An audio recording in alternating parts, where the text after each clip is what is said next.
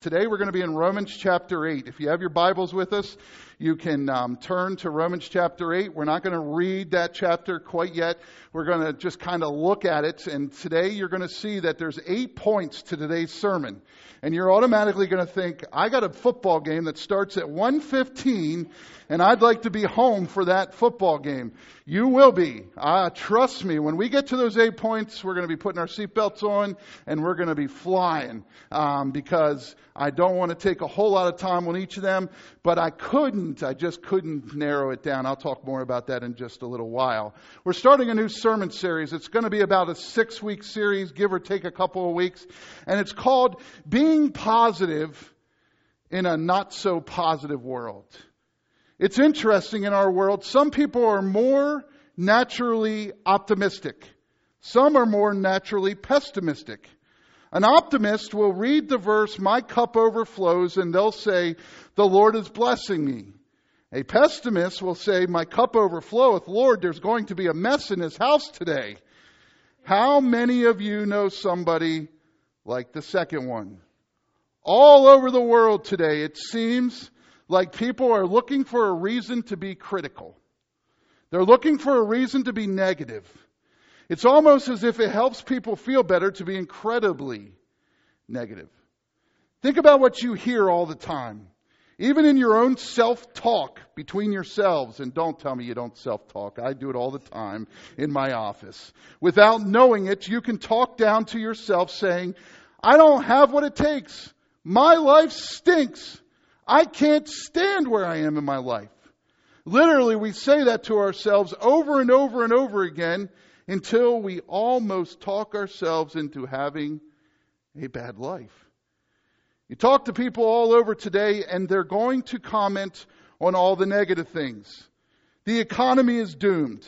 Morals are falling apart in our nation. You can't trust anybody. Churches are dying right and left teenagers, and don't even start me on teenagers. No offense, teenagers are here today. And no matter where you fall politically, there's always a bone to pick with the government. The world is going to hell in a handbasket, and somebody's got to do something about it, is what many people think. The reality is, there are a lot of things going wrong in our world. There's no doubt about it. We as Jesus followers are not going to put our heads in the sand and pretend like there's not things going wrong. At the same time, God is doing a lot of amazing things all over the world. While there are things going wrong, there are so many things going right. We will often find what we are looking for when we are looking for it. What I mean by that is, is that if we're looking for negative, you will find negative. If you're looking for positive, you will find positive. I love the illustration of two different types of birds. You take a buzzard and a hummingbird. Every single day, what does a buzzard find? A buzzard swerves around and finds dead things. Every single day, what does a hummingbird find? Sweet things. Day after day proving you will always find what you look for. Please understand, that's just not no, some cheesy pastoral illustration. In fact, Scripture clearly teaches that very same principle in the next Scripture passage, which is in Proverbs chapter 11, verse 27. Here's what it says If you search for good, you'll find favor. But if you search for evil, it will find you. In Proverbs 11:27, Solomon says, basically, you search for it, it'll find you, good or bad. But if you search for evil, what's going to happen according to Solomon? It's going to find you. You want to find the negative? You want to be miserable? You want to you, you you can search for it and you can find it. But if you search for the good, you can also find that as well. What's funny to me is, is that there are probably some of you already decided that you don't like this message series. What I want you to understand is I'm not just coming at this from a pop psychology talk yourself into a positive stance theology at all. In fact, if you're taking notes, I would love for you to write this down. I'm not optimistic based on what I feel. I'm optimistic on what God said. Please understand that. I am not optimistic on what I feel.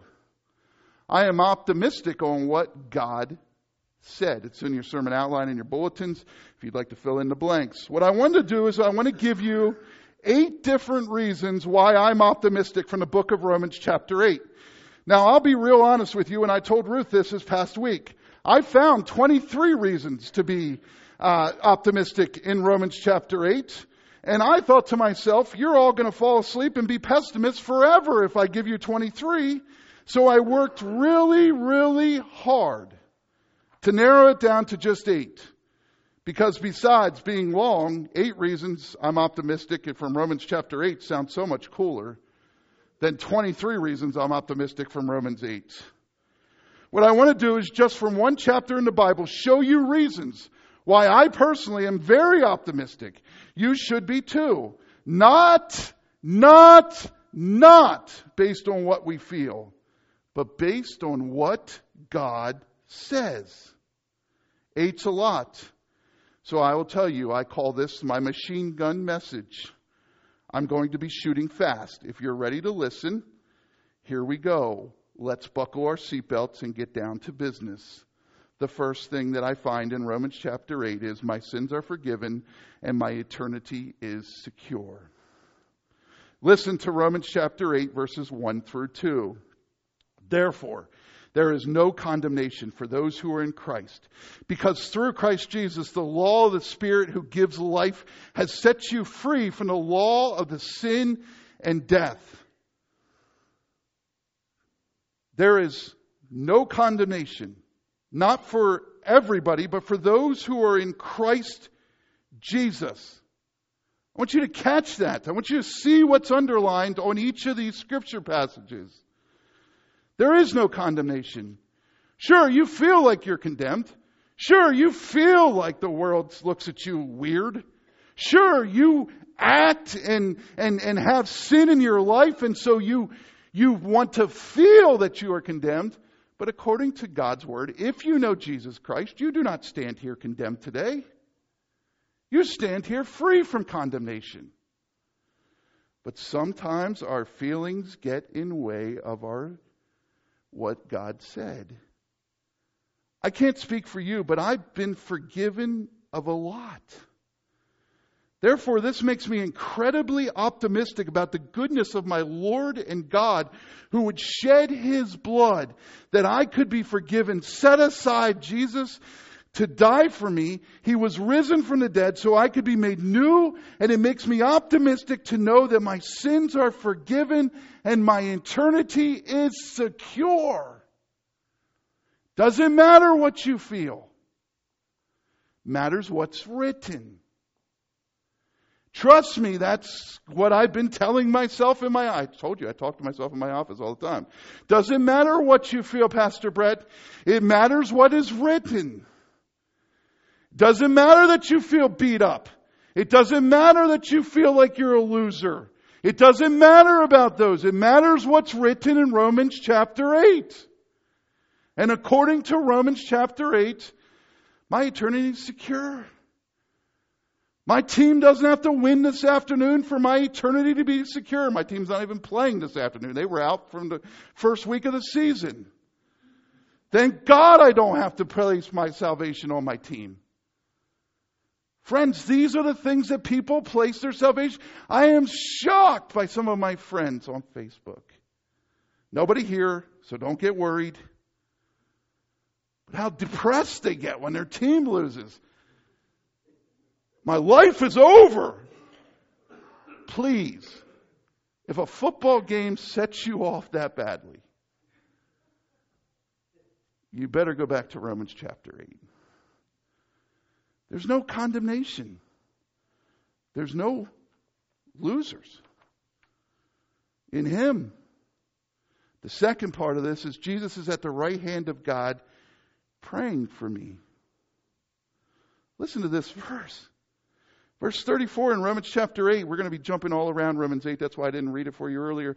Christ Jesus, who died more than that, who was raised to life, is at the right hand of God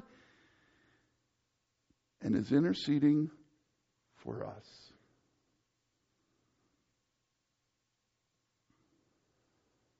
What does it mean to intercede? It's a really cool word that means he's praying for us. He's not just praying for us, he's in deep prayer for us. So, so catch this, Faith Church. I'm optimistic because, look, I pray all the time, Lord, lead Faith Church, lead, lead me, lead Michelle, lead our family. I, I pray that all the time, but I just mumble sometimes. I mean, I'm sure I'm not alone in this room. There, you don't even know what to pray anymore. And you're like, I, you know, it's coming 16 different ways, and I, I don't know whether to pray this or pray that or pray this. And then Romans 8:34 jumps off the page at me the other day in my office, and I'm looking at it and I'm saying to myself, so Jesus, the one who loved me so much that he died on a cross if I was the only person that lived on this earth, is praying for me.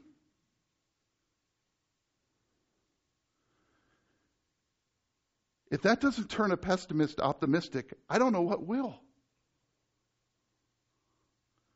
Jesus, who died, rose again, and would have done it if I was the only person standing on this earth and I needed a way to God. So he would have bridged the gap to God if I was the only one standing here.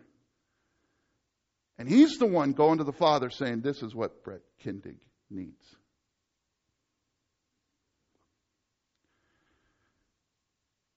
Tell me prayer doesn't work.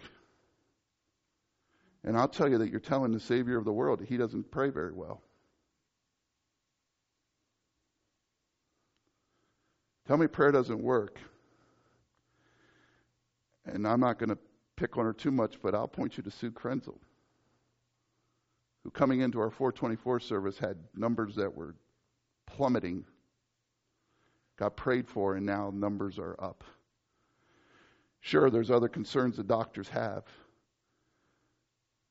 But I think Rick nailed it when he said to me on the phone, I believe in the prayers at 424 service last Sunday.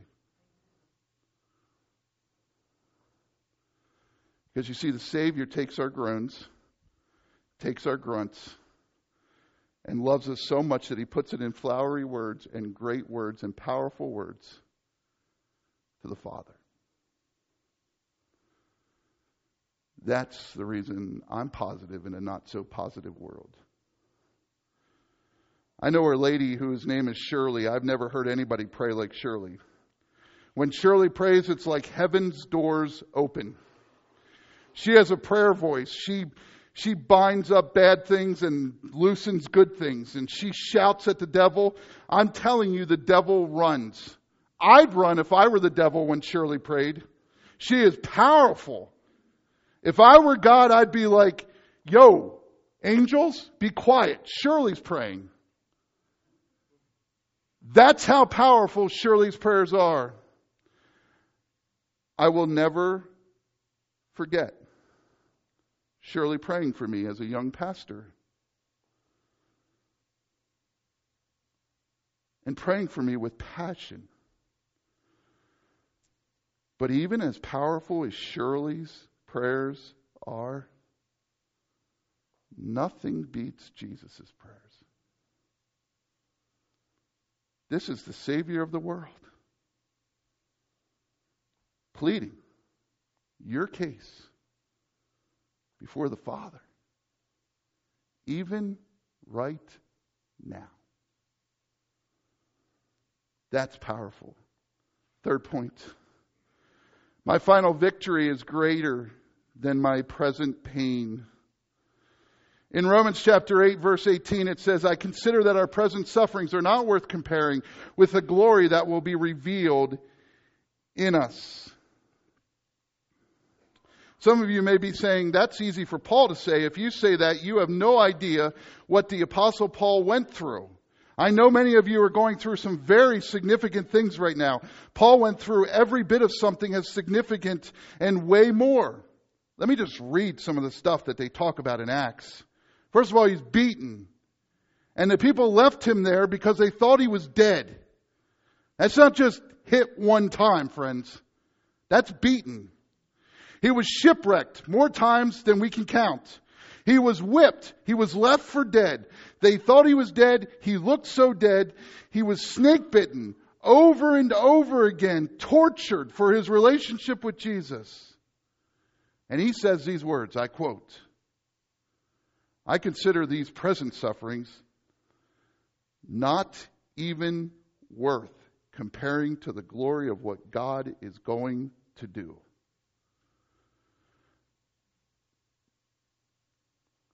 Look, I don't know who it is, but I guarantee you there's someone in right in the middle of something very difficult right now. I'm not saying it's not difficult because it is very difficult. But from the eternal perspective, it's not even worth comparing what we're going to what we're going through now. To the eternal glory of what God will do, whose name is above every name, can do through our pain. Even James said that we consider it pure joy, my brothers, when you face trials of many kind. Friends, He is going to do something great in us. Sure, we may have to wait a little while, but He's going to do something great in us. Point number four my mind is filled with the peace of God. Paul then changes his perspective and he goes to the brain and in the mind and he says, The mind governed by the flesh is death but the mind governed by the Spirit is life and peace.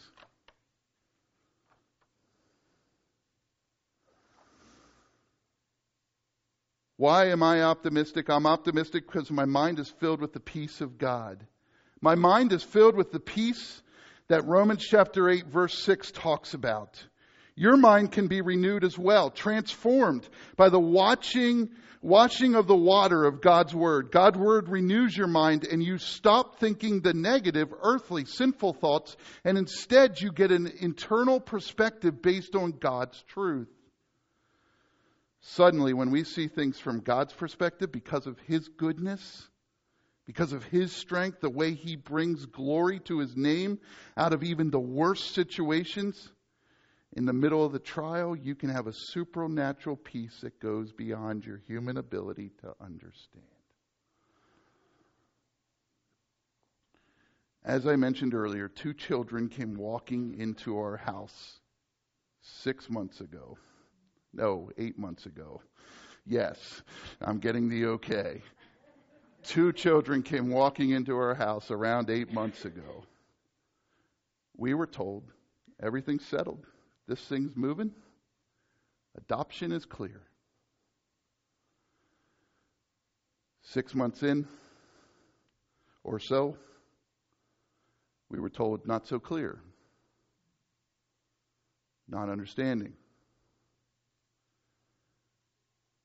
Sure, we felt like a wreck inside. But I can speak for her and I can speak for me. There was a weird peace in our house.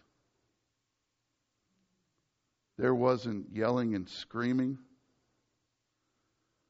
There wasn't throwing things across the living room in frustration. There was a peace.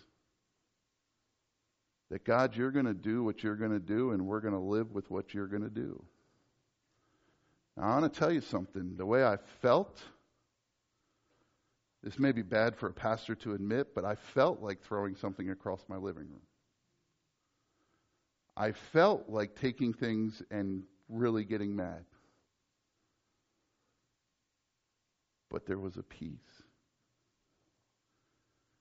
I've asked God in even the toughest of situations to give me that peace again. There's something about knowing that God's got this.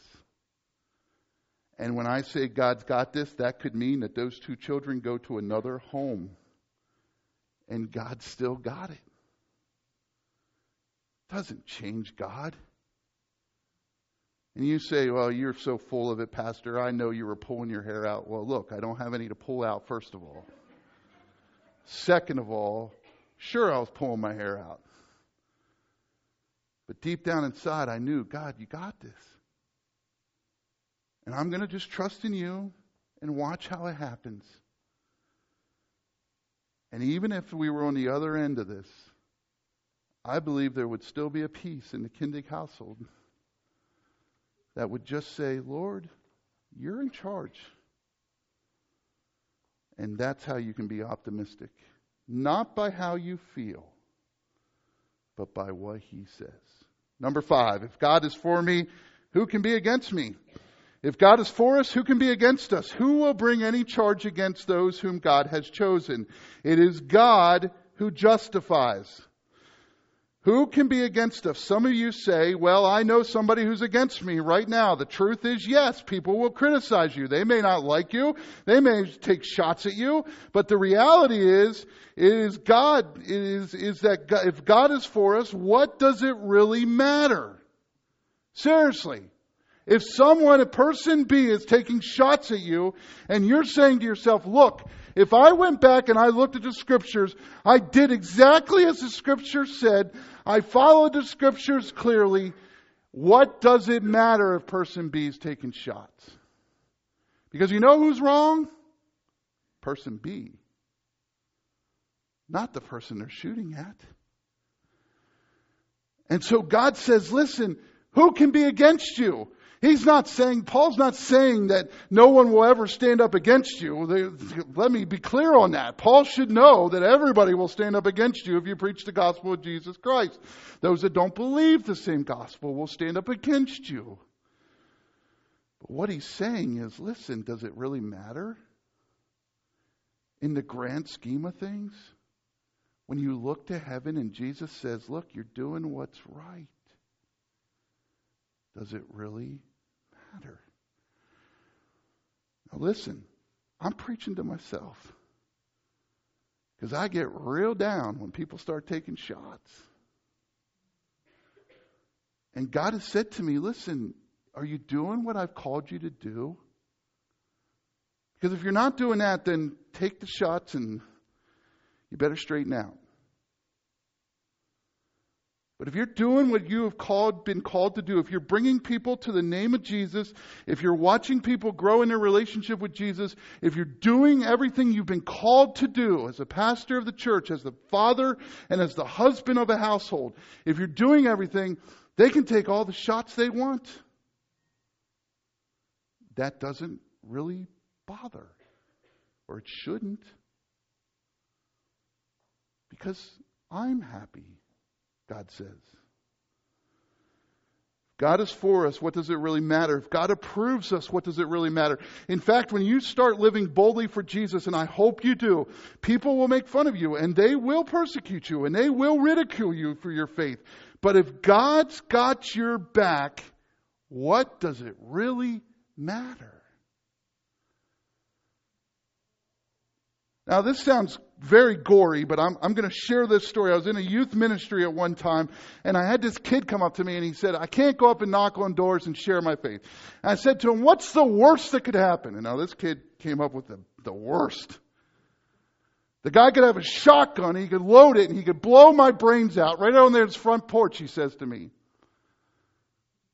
Now, I looked at him, and this sounds very uncompassionate as a youth pastor, and I said, And what would happen then? Well, I'd go to heaven. Is that bad? Well, no. Hmm. Hmm. See, even the worst case scenario. Yeah, God could shotgun me, blow my brains out all over the front porch. Am I not going to heaven? So, what does it matter who's against me? See, that's the perspective change that needs to happen sometimes. Number six, God's Spirit helps me in my weakness. Who hopes for what they already have? But if we hope for what we do not have, yet have, we wait for it patiently. In the same way, the Spirit helps us in our weakness. Paul says this, all of this to us, and he challenges us. And he says, look, that's where some of you are right now. You're waiting on God to be faithful to a promise. And then he says in verse 26, in the same way, what does the Spirit do? The Spirit helps us in our weakness. Whenever we are down, the Holy Spirit holds us up. Whenever we are hurting, the Holy Spirit is our comforter. Whenever we feel alone, the Holy Spirit is our friend. Whenever we are weak, the Holy Spirit is strong through us.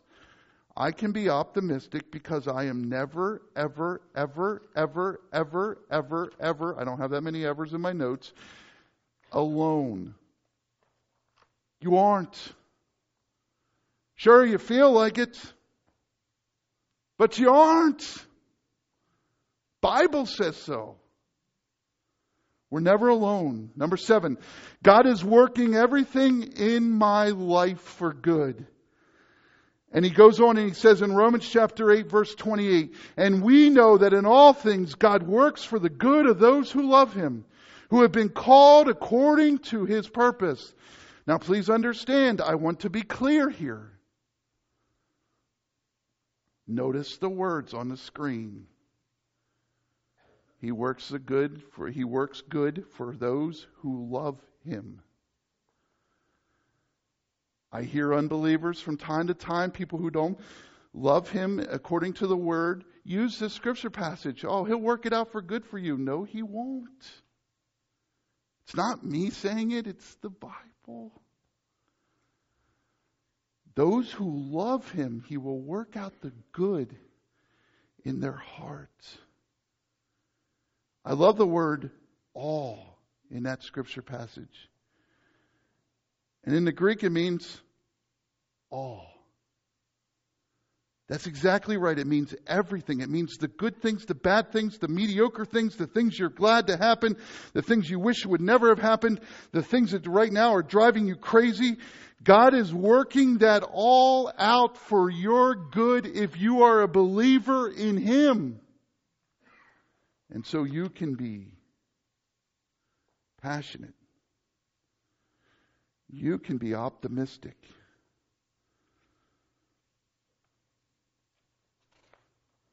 And number eight, nothing can separate me from the love of God.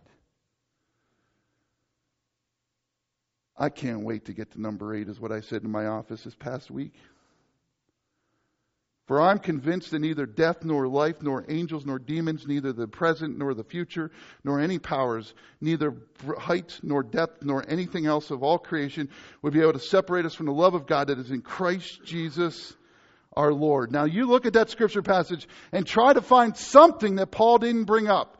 Well, I think that we can be too high to be with Jesus. Well, he says height. I think we can go too low to be with Jesus. Well, he says the depth. You can't get too low. He, de- he figures it out and he says everything that you could possibly dream of. Every excuse in the book that I've ever heard for not coming to Jesus is listed here. He says there's nothing you can do to get away from the love of God. You cannot do something to cause him to stop loving you. You cannot run away from his presence. He will chase you down. In fact, some of you right now, you may be trying to argue away why this is and that you've waved, walked away from God. And the reason you're hearing is this is because God's running you down, because God hasn't given up on you. Yes, there may be a lot of bad things going on in this world, and there may be a lot of bad things going on in your life right now. But oh, friends, let's not focus so much on what's going bad in our lives as what's positive in our lives. God just gave you from Romans chapter 8 eight reasons that you. See, I said me. But you and I, most of you and I have a similar relationship with Jesus. And so number, so the eight things are for you too. If you believe in Jesus, and I don't want to hear, well, yeah, I know it's, but it's hard. I understand it's hard. Because the world preaches something completely different. If you don't feel good, then it's not good. And God says, no, if you don't feel good, read my word. Because I'll tell you what's right. I'll tell you what's wrong.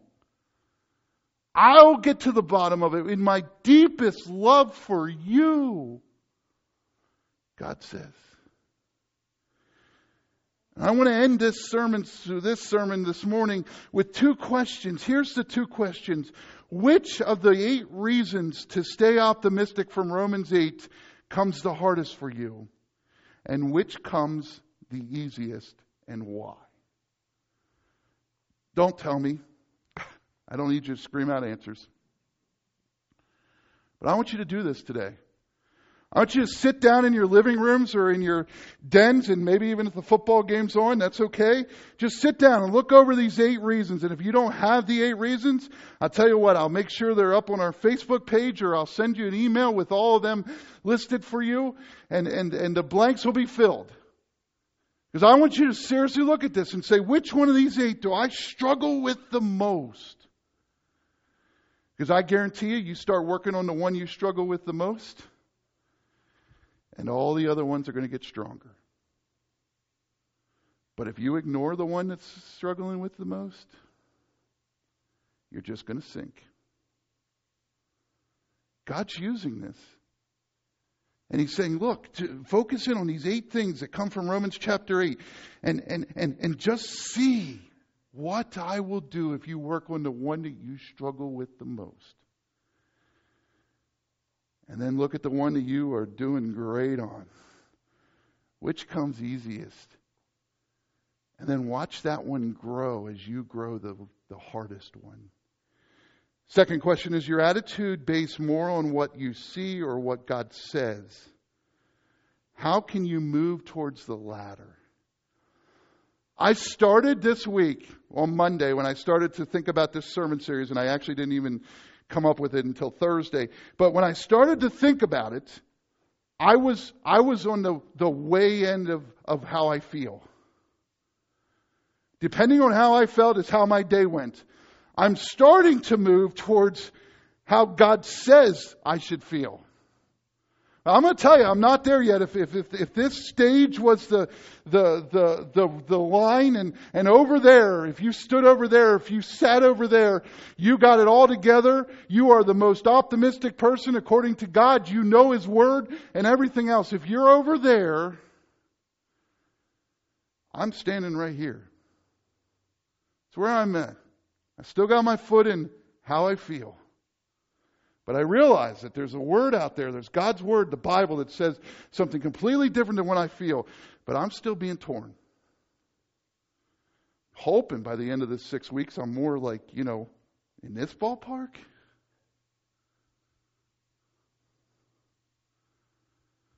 So please understand, I didn't preach this with any kind of arrogance. Because I hurt too. Because I let my feelings control me too. And God said, it's time to stop doing that. It's time to move. It's time to live like I tell you to live. And that's hard for a lot of us. So basically, it comes down to this question. Next screen. Are you a buzzard? Or are you a hummingbird? Look, if you're on this side, it's it's bad. I mean, if you're hugging this door over here, you're a buzzard. How do I know? I'm the king buzzard of them all. Man, I feel something and I go down with it hard. Boy, you come over here, you got hummingbirds. They're finding the beautiful flowers in everything. They fly right over the trash that this buzzard's eating to get to the sweet nectar. Because you see, they're not looking for the trash. Stop looking for the trash. Stop looking for the roadkill. When I came to Faith Church, I used to tell other pastors, I know sooner or later the, the wheels are going to come off the bus at Faith Church, and then I don't know what I'm going to do. You know what other pastors used to say to me? Well, if you look for the wheels to come off the bus, they're certainly going to fall off the bus. Know why? Because I was a buzzard. I was looking for the negative. That person really doesn't care.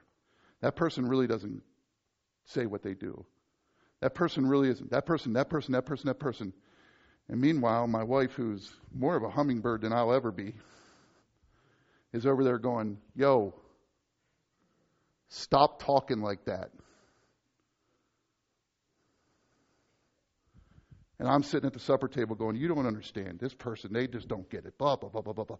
And she's going, Yo, aren't we in the business of changing lives? That's why I'm preaching this sermon series. I'm not saying the church will never have buzzards. But what I'm saying is, I'm hoping the buzzards move from that door to where I'm standing. So that we can get a little sweet nectar, and occasionally we may have to eat some trash. Because that's who we are.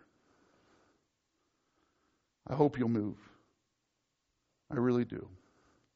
I hope if you're like me, a buzzard, probably not the king of the buzzards, but if you're a buzzard, that you'll move to a hummingbird. It's hard because you want to judge, because you want to make a phone call and tell people how you really feel. And that's okay. We have to be careful. Because I want to see the positive. I want to look at somebody instead of pointing out the negative of them, I want to look at them and say the positive. And sometimes as a pastor, you can get caught in a trap where you look at all the negative. And you point and you say, Well, I wish they would do this and this and this. And God once again has said to me, very humbly and very loving, stop it. Stop eating the trash when you can have nectar. And so I pray that this sermon series will do something for you as it's doing for me already. I've been working this out through Freddie and Serenity already this week. Things that I used to go, Freddie, knock it off. I stopped and I said, in eternity, what will this mean? If he's a little loud with his cars while I'm trying to concentrate. What will it mean? You know what I came to the conclusion of? It'll mean zilch. Jesus will not pull him aside at his entrance into heaven when he gets there and say, you know, you should have been a little bit quieter with your fire truck when Brett was trying to study. No one's going to get in trouble for it. And that's what I'm talking about. Seeing the positive. The fact that the kid gets to play with a fire truck. The fact that the kid has a house to live in. The fact that the kid has a mother and a father who love him. These are the things that are going to make impact in eternity. Not a fire truck. No offense, Ralph. Not a fire truck. Ralph's a firefighter, by the way. But that's what I'm talking about this six weeks. So I hope you'll come back for next week's message on being positive in a not so positive world. Let's close in a word of prayer together. Dear gracious Heavenly Father, we thank you, Lord, for this day. We thank you for your guidance to get us here today. We thank you for the positive that we are seeing prayers answered here at Faith Church, people's lives changed, people coming back, uh, people doing things that are, are just wonderfully ministry oriented. And I'm thankful for each of those things. And so, Lord, I pray that this week we would be really trying to be hummingbirds in a buzzard world. Really, Lord, our, our world is full of buzzards. The news stations are sometimes buzzards. The newspapers, the, the, the things that we read. Help us, Lord, to look for the positive. Help us to look for places where you are working and then to say, not, well, I wish they would have done it this way, but to say, Lord, thank you for what you're doing through people's lives. And we'll be careful to give you the honor, the glory, and the praise here at Faith Church as you continue to show yourself faithful to all of us. For Lord, it's in your name we pray this all. Amen. You may Faith Church, trust and obey. Trust and obey, for there's no other way to be happy in Jesus but to trust His word and obey His word. Amen.